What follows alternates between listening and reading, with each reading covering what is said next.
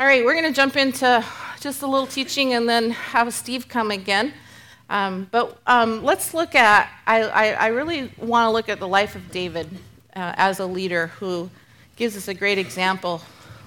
He is, uh, you know, one of the reasons I think why King David was such a great leader is because he really understood the importance of leading himself. You think about just the nature of his calling and then, you know, how he was a shepherd and how Saul was hunting him half the time and Uh, you know, he really had a, a different, uh, unique story than a lot of people. And sometimes he was isolated. Sometimes he was on his own. Um, and, you know, he didn't necessarily always have all the best people around him encouraging him in his leadership. In First Samuel chapter thirty, David is just starting to learn to lead his troops. He's beginning to lead his troops into battle. Saul is still, Saul is the king. And David's been running now for quite a while from Saul. And God has been pouring his favor out on David. And most of the time, David wins the battles that he's engaging in. And um, one time, though, there, that, that pattern kind of changed. And after fighting another enemy, David and his men, they come back to their home base and uh, the city of Ziklag, and they are there and they discover that the Amalekites had attacked, and they had destroyed their campsite. And uh, not only did they come and destroy their campsite, but then they dragged their wives and their children and their uh, babies off and all of their belongings. They just ravaged their camp and took their loved ones. And, and you know, I, I, I always like to try to put myself in the shoes of different people in the Bible, and I'm just thinking, oh my gosh, this is like a terrible day for any leader, uh, you know, to have an event like this happen. Um, but that's not really where it ends. David's soldiers are very tired. Obviously, they've been at battle, and and they are angry, and they're hurt, and they're very worried about their families, and they feel all the effects of, you know, being this soldier in that moment. And they're distraught, and in their, in their anguish, there's this factious group of uh, David's men that begin spreading lies about David. And they start to tell all the different people that they're sick of David's leadership. And, you know, things have gone really, really bad. And the first thing they do is point at their leader and say, it's his fault. We're in this bad shape because um, of David. And so in this crisis, you know, David's leadership's obviously severely tested. And I don't know, I, I I just try to imagine, you know, like put myself in his shoes and try to imagine, you know, what in the world would I do in in, in that kind of a situation. And, uh, you know, you all probably have had some form of criticism in, in your life as a leader, and if you haven't, you will at some point. That's the bad news. But just like David, we get at that spot, you know, and Uh, our own spirits are, you know, clouded by the effects of that criticism. And I'll tell you what so many leaders um, have shared uh, with me and that I've experienced as well is one of the first things that you start to feel is insecurity whenever people criticize you as a leader. And, you know, or, you know, we've not always received... Um, and that, for that matter, maybe it's not an, an out external voice, but maybe we just haven't been that good at receiving God's love, or we haven't really sat and received and soaked in God's love. And so whenever that criticism comes, you know, we needed that approval to be okay as a leader. Over, and and so, you know, our lack of having received that approval from God and His love for us sometimes leaves us wanting uh, the approval of, of people, and then when that criticism comes, you find out how much you needed them to, to approve of you. And so David's own courage is pretty, it's really wavering here, I think, because these men are distraught, and the women and children are all taken. I mean, you get the picture. It's a desperate situation.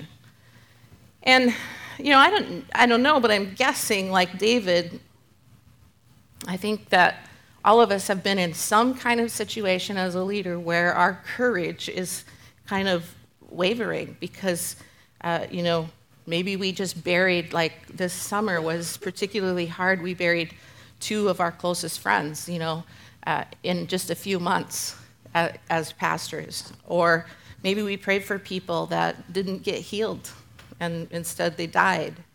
Um, that can take the wind out of your sails. Or, or you know, somebody that you love just, uh, have you ever seen, this is one of the biggest mysteries to me as a pastor, is when you see God come and, and heal somebody's marriage that, you know, was they are just about to lose everything, and God comes and he just sovereignly heals their marriage. And within months, things are better. They're kind of out of the fire, and they walk away from community or they walk away from church. And you just you're just sitting there going, scratching your head, you know, like, really? You know, you, you know the kinds of things that um, just sort of they they. For me, it, it's it's hard sometimes to always be the strong leader that I want to be in the face of all of those things. So right now, David's own commitment is kind of wavering. It could be weak because he's being chased by Saul. And, you know, he has God's favor on him when he takes risks, but he faces some pretty big personal failures here. And they're being highlighted by people that he has loved and that he leads and that he cares about. And, and uh, I don't know, do you ever get tired of, like, crawling back to the Father in the shadow of, you know, another personal failure? Because in this case, you know, maybe David didn't do anything wrong, but sometimes I am the problem. Sometimes I have had a personal failure, and, you know, I'm crawling back to the Father and feeling a bit discredited. And, and so suddenly David has to decide, you know, like, who needs who needs leadership the most here in this moment? Is it his soldiers? Is it the officers? Is it the divisive people? Does he need to go be confrontive? And for David, in Scripture, we see that none of those things are what he does first. Uh, in this very critical moment, David realized this foundational truth, that he has to lead himself first. He has to lead himself before he can lead anybody else. And First Samuel thirty-six says, "Moreover, David was greatly distressed because the people spoke of stoning him." So not only are they criticizing him, but they're going to kill him. It's a bad Sabbath. For all, the, you know, I'm just thinking of, you know, yeah, you know what I'm thinking of.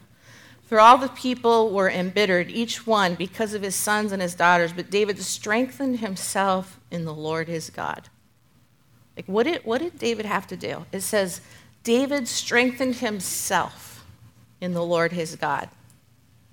Like, only after he kind of led himself, he got centered on the Father, to meet his needs, and he reminded of his calling, I'm sure. He probably said, David, let's have, let's, let's, let me tell you who I, who you are. You know, one of my favorite prayers has been, because in pastoring or in leadership, there's always people who put their expectations on you and tell you who to be for them, who you need to be for them to be okay, right? And one of my favorite prayers has become, Father, who do you say that I am? Like, if I could just, if I can just hear that, if my heart can receive who you say that I am, I think that's the kind of conversation that went down on that day with David and the Father, you know. And, and it's after he's reminded of who he is, after he's reminded of his calling, after he's reminded that, you know, David, you've seen my favor on you. You've seen my blessing. Let's, this is who you are. You're my pick. You're my chosen one. And then David is able to lead his men to go rescue their families and their belongings. And that's exactly what happened. And we can really only guess that he had to, uh, you know, he probably had to, then there was some way to navigate this mess. He probably, I mean, cleaning up a mess like this would take weeks uh, in most situations. But he probably had to call some to repentance first. And then, you know, bring them back together to be cohesive and to unify them and to get their eyes back on the Lord and, you know, the most important thing. And then he had to lead them to accomplish their mission.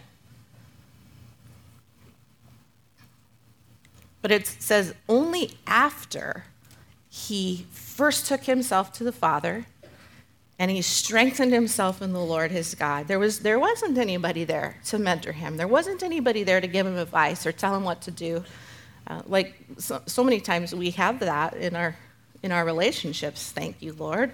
Um, but he led himself when he needed to do that most.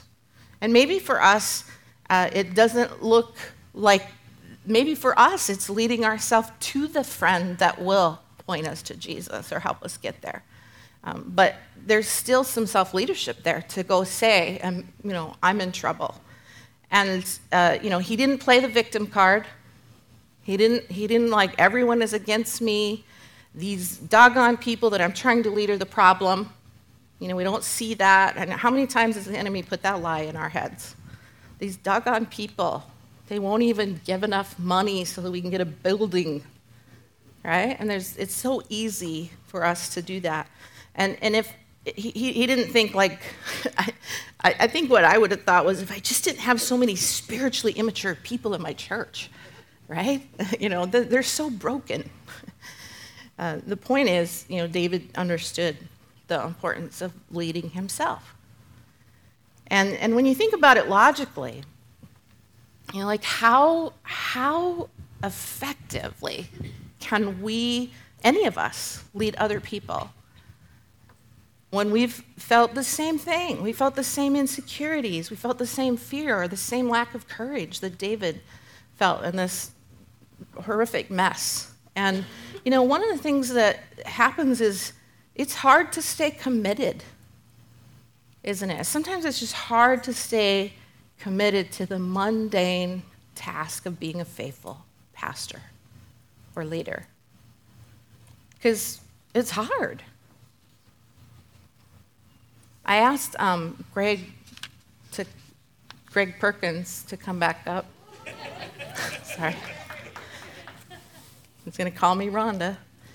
Um, I asked him to come up because I really think that this, there's something in this story about David that kind of touches all of us.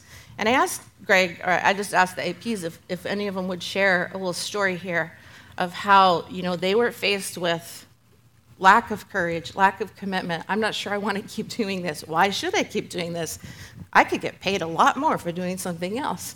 Um, you know, there's all kind, you know, we've all been in that sort of pressure cooker situation, I think, in just being faithful. And I asked Greg to come and share a little story, or he, he said, I'll share, Rhonda, I'll share a little story about how this is, you know, part of my story. And really what we're talking about, these are all circumstances that are kind of out of out of David's control. And I think you'll see that in Greg's story. So I was born in nineteen seventy-nine. I graduated in nineteen seventy-nine. Did you know that from no. my Facebook page, no, or why you picked that no, year? I didn't. Um, anyways, I, w- I won't start there, though. Uh, I'll start whenever I, I came into the vineyard about a decade ago, over a decade ago now.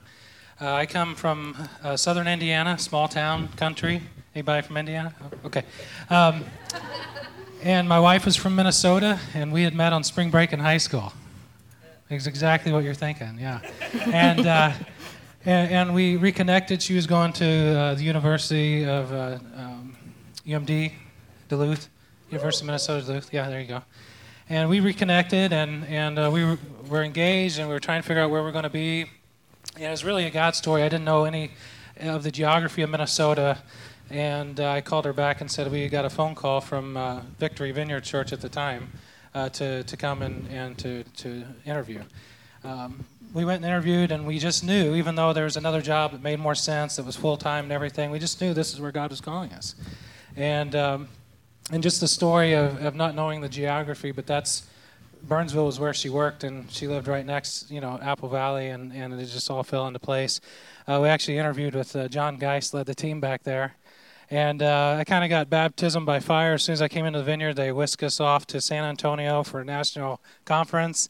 And uh, growing up American Baptist, uh, I sat there as they were lined up, and people were giving words and pictures, and there was yelling and all kinds of stuff. And I was just kind of standing there like, whoa, you know, this is something. and uh, being a little skeptical. There were people sharing words with me, and I actually had two people share words with me uh, that were pastors at the time. Um, John John was actually one of them, and his says, "I have a sense that you have been called to pastor running a church, a multi-generational church, uh, mostly younger people with a contingent of older, wiser uh, young adults." That was his word uh, for me. And then uh, the other pastor said, "The Holy Spirit seemed to be saying something like this. Uh, you will be heard, but first you must listen. You will um, stand strong, but first you must bow low. You will succeed, but first you must be broken. You will teach, but first you must be taught. Uh, you will be sent, but first you must learn to stay." And um, you know, looking back on both of those words, those prophetic words to me a decade ago, those words have been fulfilled today uh, in where I'm at. And uh, uh, about four years, let's see, the first year that I was there, the lead pastor resigned because of family issues. Uh, some of you may know about some of that. Uh, then we just went through a whirlwind of stuff, a lot of instability, uh, a lot of brokenness. Um, and, and in four years, I went from being the um, youth pastor custodian to lead pastor. And um, and I was obviously very naive. Uh, but the reason why I start with those words is that I look back on that, and I think calling leads to commitment, which leads to consistency. You know, whenever you know where you're called to be there, Uh, whenever you're, you're going to be committed to be there, and, and then you're going to be consistent in doing whatever it takes uh, to pastor well, to lead well, and to, to love people. And during that time, you know, we went through a lot of adversity. Um, in the first two years, people would ask me, you know, "Are you having fun?" And I would say, "No, I'm not having fun. This is terrible." And uh, I don't even like adults, you know, that's kind of my response. And we just we just face wave, uh, uh, waves and waves of, of just conflict. Uh, we totally had to, you know, new vision, new leadership, everything was new. Uh, and we still face, so, you know, the church is about forty-five to fifty years old uh, since it was planted in a storefront. And it's a true resuscitation of what God has done. And I just want to be an encouragement, because there's a lot of times in the midst of that where um, you go through a lot of stuff. You're told a lot of things. Uh, uh, your friends turn your back on you. You're you're told you can't you can't do this. And um, I, I think uh, Psalm eighty-six, um, you know, "Great is your stead, steadfast love." David said, you know, he says, "Incline your ear, O Lord, and answer me, for I am poor and needy. Preserve my life, for I am godly. Save your servant who trusts in you. You are my God." And I think that alone, um, understanding that we're called, committed, that we can be consistent, but also he starts out that way, saying, "I'm poor and needy." And that's always been my posture. And then at the end it says, "Because you have... You, Lord, have helped me and you've comforted me." And I can truly say that he's been with us every step of the way, uh, even through all the stuff that we've been through. And, and, and we've been through everything, I can say. It's been incredibly tough, but it's been good, and there's been a lot of fruitfulness. And um, just keep pressing through. Don't quit. Um, you know, wrestle. Wrestle with the, the, the questions that you have. Um, keep living out the Bible. Talk to leaders. There's a lot of great leaders in here, because sometimes it just comes down to asking for help. And I've never been afraid to do that. And uh, just just on the back end here, um, am, I, am I running out of time yet? Okay, I'm good. Uh, but just on the back end of this, after pressing through, there's a lot of times that uh, you know we could have I could have quit. I wanted to quit. There's times uh, through some of the stuff. I remember we we did interviews back in Indiana, where I was from. We actually got a job.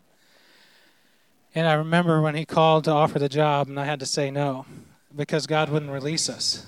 And uh, it was so it was, I was just I just cried. I just you know uprooting from your family and friends, everything you've known, to go through some of those things. I mean, it's only God that can carry you through that. Uh, but I just want to say to those of you, you never know what could be when you stick with it. Uh, you press through. That God's got you. That uh, He says He will build the church. Amen. Mm-hmm. He will build a church. And we can look back just last year. I don't know if some of you read some of this in our, the September newsletter. But uh, God has revived us, or we're growing. We we just had a church plant, which is Sherry. Sherry, you want to raise your hand over here? Uh, mm-hmm. We've had an adoption, which is Luke right here. We have a Hispanic ministry with uh, that's thriving uh, with uh, Rosie and Miguel. Uh, we're much more diverse. I think we're only thirteen or eighty-six percent white now, so that's a huge thing for us in the suburbs of Minnesota. Uh, we grew twenty percent. We had twenty-two baptisms and uh, one hundred fifty-four first-time decisions. And, uh, you know, we have the largest single-site food shelf in the state of Minnesota uh, because of Brian and Kim Garrity's leadership. And we're on track this year to feed twenty-four thousand families, which equals like ninety thousand people. Um, it's amazing. And uh, I don't say that because it's, I'm telling you, this has been very difficult. Uh, we faced a lot of stuff, but we kept pressing through uh, uh, to the end. And God, we can now say God has, has helped us, and he's been good, and we're thankful for it. So don't quit. Thanks, Greg.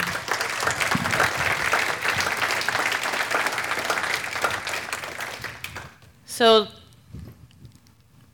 this is a little bit of a truth or dare, but how many of you sitting here um, can be, and you can be as honest as you feel comfortable, but have absolutely felt challenged to keep going, or have felt a couple times like, I don't know, I think I think that maybe I'm going to quit. Because it's just hard. Yeah. Just hold them up for a minute, because if, you, if you're not in this, it, this will happen to you, young leaders. You know, the young leaders are raising their hand, too. So H L I students after one week. Uh, this is hard. They didn't tell us everything. Yeah. But you know what I love? I love that at our age, this growth curve can open up in front of us, and God can, uh, in in the face of lack of courage or commitment or uh, you know whatever it is, God can come. He can meet us there, challenge us. Hold on, hold on. You know what he tells me over and over and over? He goes, Brenda, this is going to make you into the person you are praying you will become. Yeah. Oh, really, God? This is my answer to prayer. Okay. You know, it's humbling, but this is what you need. This is the this is the character building thing that you need to turn you into that person that can walk humbly with their God and continue to lead. Here's some other brilliant and experienced leaders, and, and um, just a few. I mean, there's so many, and I'm only just going to give you about uh, three quotes here. Um, and mostly particularly because these people were really excellent at self-leadership. And D. Ward Hawk, he's born in nineteen twenty-nine. He's actually the founder and former C E O of Visa Corporation. He was a very brilliant leader and businessman. And in May of nineteen eighty-four, here's the weird thing about his story as a leader. He retired to spend almost ten years in relative isolation. He worked on a two hundred acre parcel of land on the Pacific coast, primarily because he said this, I greatly fear and seek to keep at bay the four beasts that inevitably devour their keeper, ego, envy, avarice, and ambition. I severed all connections with business for a life of isolation and anon- anonymity. Uh, and he was inducted into the Business Hall of Fame in nineteen ninety-one, but he wrote this about leadership. We should invest fifty percent of our leadership amperage into the task of leading ourselves.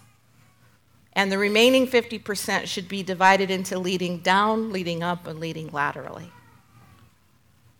That's a lot, isn't it? fifty percent. And so I wrote out some, uh, with our goals and objectives for the year for our staff, we all write some goals and objectives, and Uh, kind of review them together. And one of the things that we asked this year, which is something that we hadn't asked for in the past, uh, was that we all included some kind of goals for how we were going to personally grow and create rhythms of spiritual formation in our life. And so, you know, you go to pray over these goals, you start thinking about, you know, like, okay, how many hours a week do I put in my goals that I want to see show up in my calendar for, uh, you know, just sitting quietly in God's presence? How many days a year or a month should I fast? How many times should I go away for a three-day personal retreat? I'll tell you something, fifty percent of my time, I'm out of here, you know? No, I can't do fifty percent yet. I'm somewhere in the, you know, I don't know, I'm pretty, I'm just barely starting. But it's interesting to me because we immediately feel kind of guilty at, you know, taking any time to do that. And yet I think it's a fair thing that as leaders, maybe I would encourage you to give your staff permission to take care of themselves. I'm, I'm learning as I talk to young leaders that this is a cry of their heart. It's a different thing than some of us older baby boomers. Um, and I, I, I think I'm in the other younger. I'm going to put myself. I don't know where I'm I'm confused about which generation I'm in. But, um, you know, there was a real driven work ethic, which was a good thing. But there's younger leaders who are saying, I want my family to be taken care of. I want to spend time with my family. And I think we have to be careful. I think we need to honor that and teach them how to do well with their soul. And, you know, if they encourage, we did a thing where we encouraged all of our, we had about nineteen lay leaders in our youth and student ministries. And over the summer, um, they all had to go take a personal retreat for at least a couple days, and they met with a staff person who gave them some direction, and here's what you can anticipate, and here's some resources, and here's four places that you can go, and we helped them schedule it. But it was it was something that we wanted them to experience, and so we just sort of made it part of their job, you know, and said, as a leader here, we want you to have this experience so that you can, so God can meet you there, and you can talk to him about who you are and what he says about you. And so I think there's creative ways that as we lead people around us that we can help them create a rhythm for spiritual formation. And we got to start with ourselves. Like I had to start, you know, with myself and self-leadership there. John Wimber years ago, when he was asked about the book, Taking Our City for God, said, I'm just trying to take myself for God. And I think that he knew that he had to lead himself well first. And that's probably kind of maybe where that was coming from. Daniel Goleman is the author of the best-selling book, Emotional Intelligence. He spent several years analyzing why some leaders develop to their fullest potential uh, and why most leaders hit a plateau and just stop growing in leadership and in gifting. And uh, that ends up being really far from their full potential. And his conclusion was that the difference is self-leadership. I find that very interesting. Goleman says, exceptional leaders distinguish themselves because of superior self-leadership. He found some characterizations that really maximize leadership potential, and there's just three things real quickly. Um, I wanted to give them to you. Tenaciously staying in leadership despite overwhelming opposition or discouragement. I don't, I don't know how you do that sometimes, that tenaciously staying without, you know, each other, without helping each other, um, paying attention to what's happening in, in, when it comes to opposition and discouragement. Keeping your ego at bay. Knowing that, you know, he's God and you're not, and not letting pride slip into your day-to-day life or your leadership. Um, staying focused on the mission instead of being distracted by someone else's agenda. I think there's about, you know, two hundred fifty people that would have, you know, come in and hijacked our mission and our agenda if we would have let them over the last fifteen years in our church. And you can't play to that. You can't play that game. You have to ha- not have a failure of nerve. You have to, as a leader, say, wait a minute, this is where the bus is going. You all have heard the bus analogy. It's so brilliant. If you haven't ever, if you haven't ever said it in Casting Vision to your church, I mean, sometimes I'm talking to leaders and they have, uh, you know, a pastor or leader has someone in their church that's undermining their leadership or trying to, I said, man, it's like they're getting on your bus and trying to take your steering wheel and turn you around and make you go to the mall when you're going to, you know, a different direction. You gotta, you gotta stand up and say, here's where this bus is going. And you can vote with your feet. You can get on and have a great seat in the bus, and we'll go where we're going to our destination, but here's where we're going. But you don't let people take you off of, you, you know, have, you don't let them have the, their agenda. God gets to decide where your church goes, and he picked you to lead it there. When you begin to think about self-leadership and you begin to look at the life of Jesus, I know you know this, but it becomes very clear through the Gospels that he had this particular pattern of ministry. He would do ministry very intensely, hundreds of people. And then it was always followed by that time set aside where he would escape for reflection, for prayer, for fasting, for solitude. And that repeated itself through his whole ministry. Jesus was practicing the art of self-leadership. And pretty clearly. The bottom line is, I think it's incredibly important. And I want you to think about the fact that nobody else can do this kind of work for you. How many times, like you, how many times does someone come up to you and, and tell you how to lead yourself?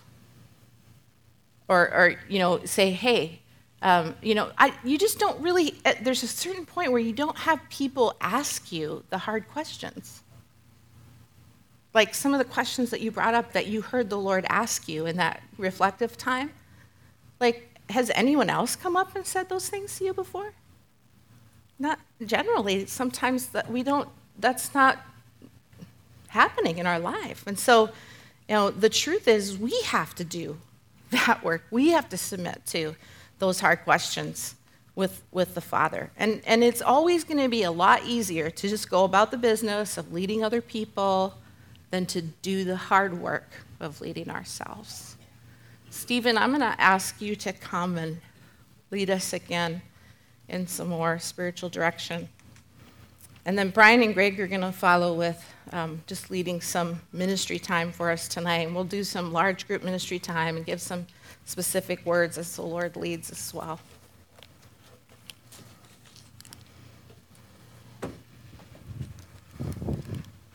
Here's your mic.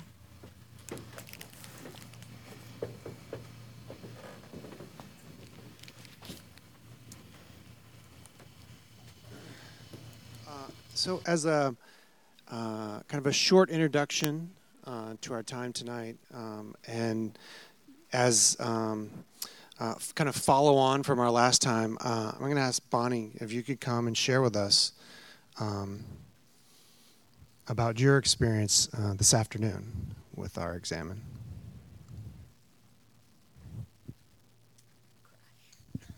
That's okay. That's welcome. Um, I have dealt with weight issues almost all of my life, and um, sometimes successful or not, and I usually hit a brick wall, and I've asked God many times what that wall is.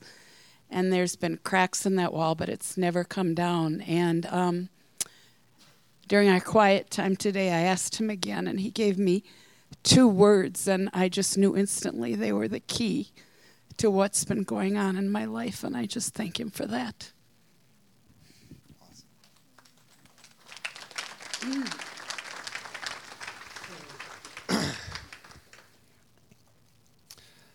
God's so cool. Seriously. Isn't that the, like the weirdest thing? So like, and I, I'm going to tell a little story on myself before I even start. Um, so I do like anti-trafficking ministry in Baltimore on the streets.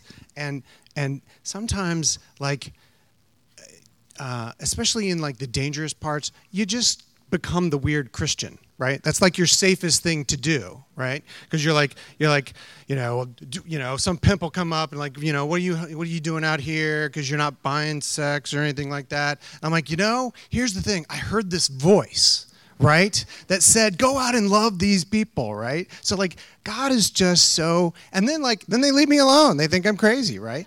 Um, but like, God is just so good like that, right? But it's so weird to the rest of the world that we might hear something, hear a word from God, and then hear a word that would touch something that we've struggled with for so long. Uh, that just touches my heart. All right, so uh, a quick reminder of kind of what we're doing, um, uh, 'cause I know, Peter, you guys were late. Um, so um, we're going to do um, uh, an examine. Um, kind of uh, bouncing out of what Brenda just shared, we're going to um, uh, use a verse as uh, a launching point Uh, I'll read the verse, and then I'll have a couple comments about it. Then we'll read it again. We'll have a couple minutes of silence to just kind of sit with that and soak into that uh, and get with the Lord. And then we'll kind of, I'll read through the reflective questions again, and we'll have hopefully about uh, fifteen, twenty minutes of just silence, reflection, being with the Lord, um, um, and just meeting him because he's so gracious. All right. So everybody's good with their with their posture today, right? The posture is what's the what's our posture? Receiving. So it's not it's not a leaning forward thing, it's a leaning back thing. We're receiving, we're we're taking a step, we're retreating, not advancing. So we're taking a step back to get perspective, right? Good. You guys are great. Good students. You guys should be in in, in H L I. All right, so um, so our reading, for those who want to like go to the passage with your Bible, um, we're going to be reading both from Matthew twenty-three and from Luke eleven, which is really the same passage in both. But and I just feel like I want to I want to read both. I feel like the Lord has something for us here.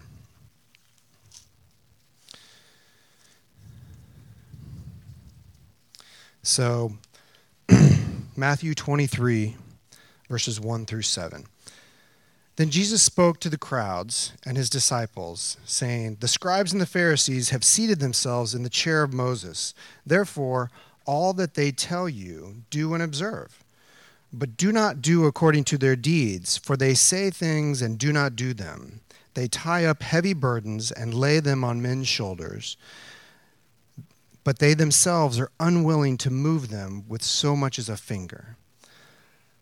But they do all their deeds to be noticed by men. They have broadened their phylacteries and lengthened the tassels of their garments. They love the place of honor at banquets and the chief seats in the synagogues and respectful greetings in the marketplace and being called rabbi by men." All right, and I want to read the um, the resonant passage in Luke eleven, uh, and this will be verses thirty-nine through forty-four. So Luke eleven, thirty-nine through forty-four. "But the Lord said to him, 'Now you Pharisees clean the outside of the cup and the platter, but inside of you you are full of robbery and wickedness. You foolish ones, did you not? Did not he who made the outside of the make the inside as well? But give that which is within as charity, and then all things will be clean for you.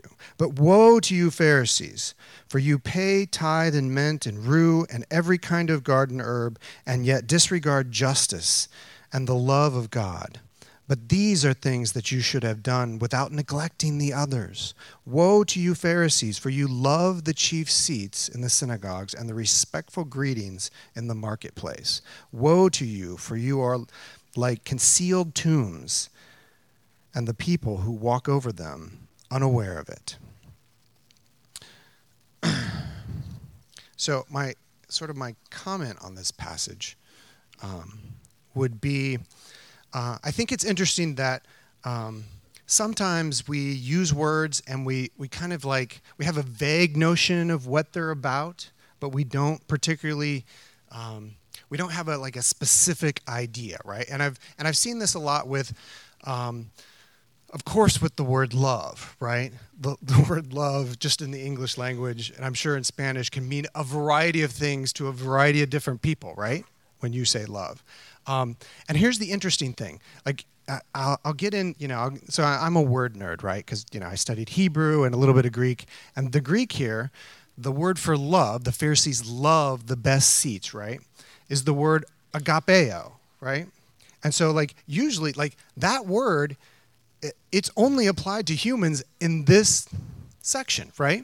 In every other section, it's applied to God. So I think we can learn from the Pharisees, through a negative example, of what agape really means, of what love is really about, right? So what does it say? It says that they love the seats, the best seats in the synagogue, right? And so, like, their love, agapeo, agape love, really means that you are willing to live your life differently to get what you love. They lived their life in order to get acclamation from from from the crowds. They lived their life so they get invited to be have the first seats in the house, right? And so agapeo, agape is loving something so much that you change the way you love, right? Or that you change the way you actually live, right? So I think that's what That's what the incarnation is about, right? That's what Jesus did. That's what God did. God did something different because he loved us so much. He loved us so much. And I, I, I often I think that we we miss that point because we, we have vague notions of love, or or actually not just vague ones, we have a multiplicity of, of what we think love is. Um, and I think... You know, uh, for me, and I, you know, again, I'm like a word nerd. Um, you know, going to the original uh, Greek or the Hebrew is has just been so helpful for me. Um, so, it, so if you don't get the message here, God loves you so much, he changes the way he lives to pursue you, right? To pursue us.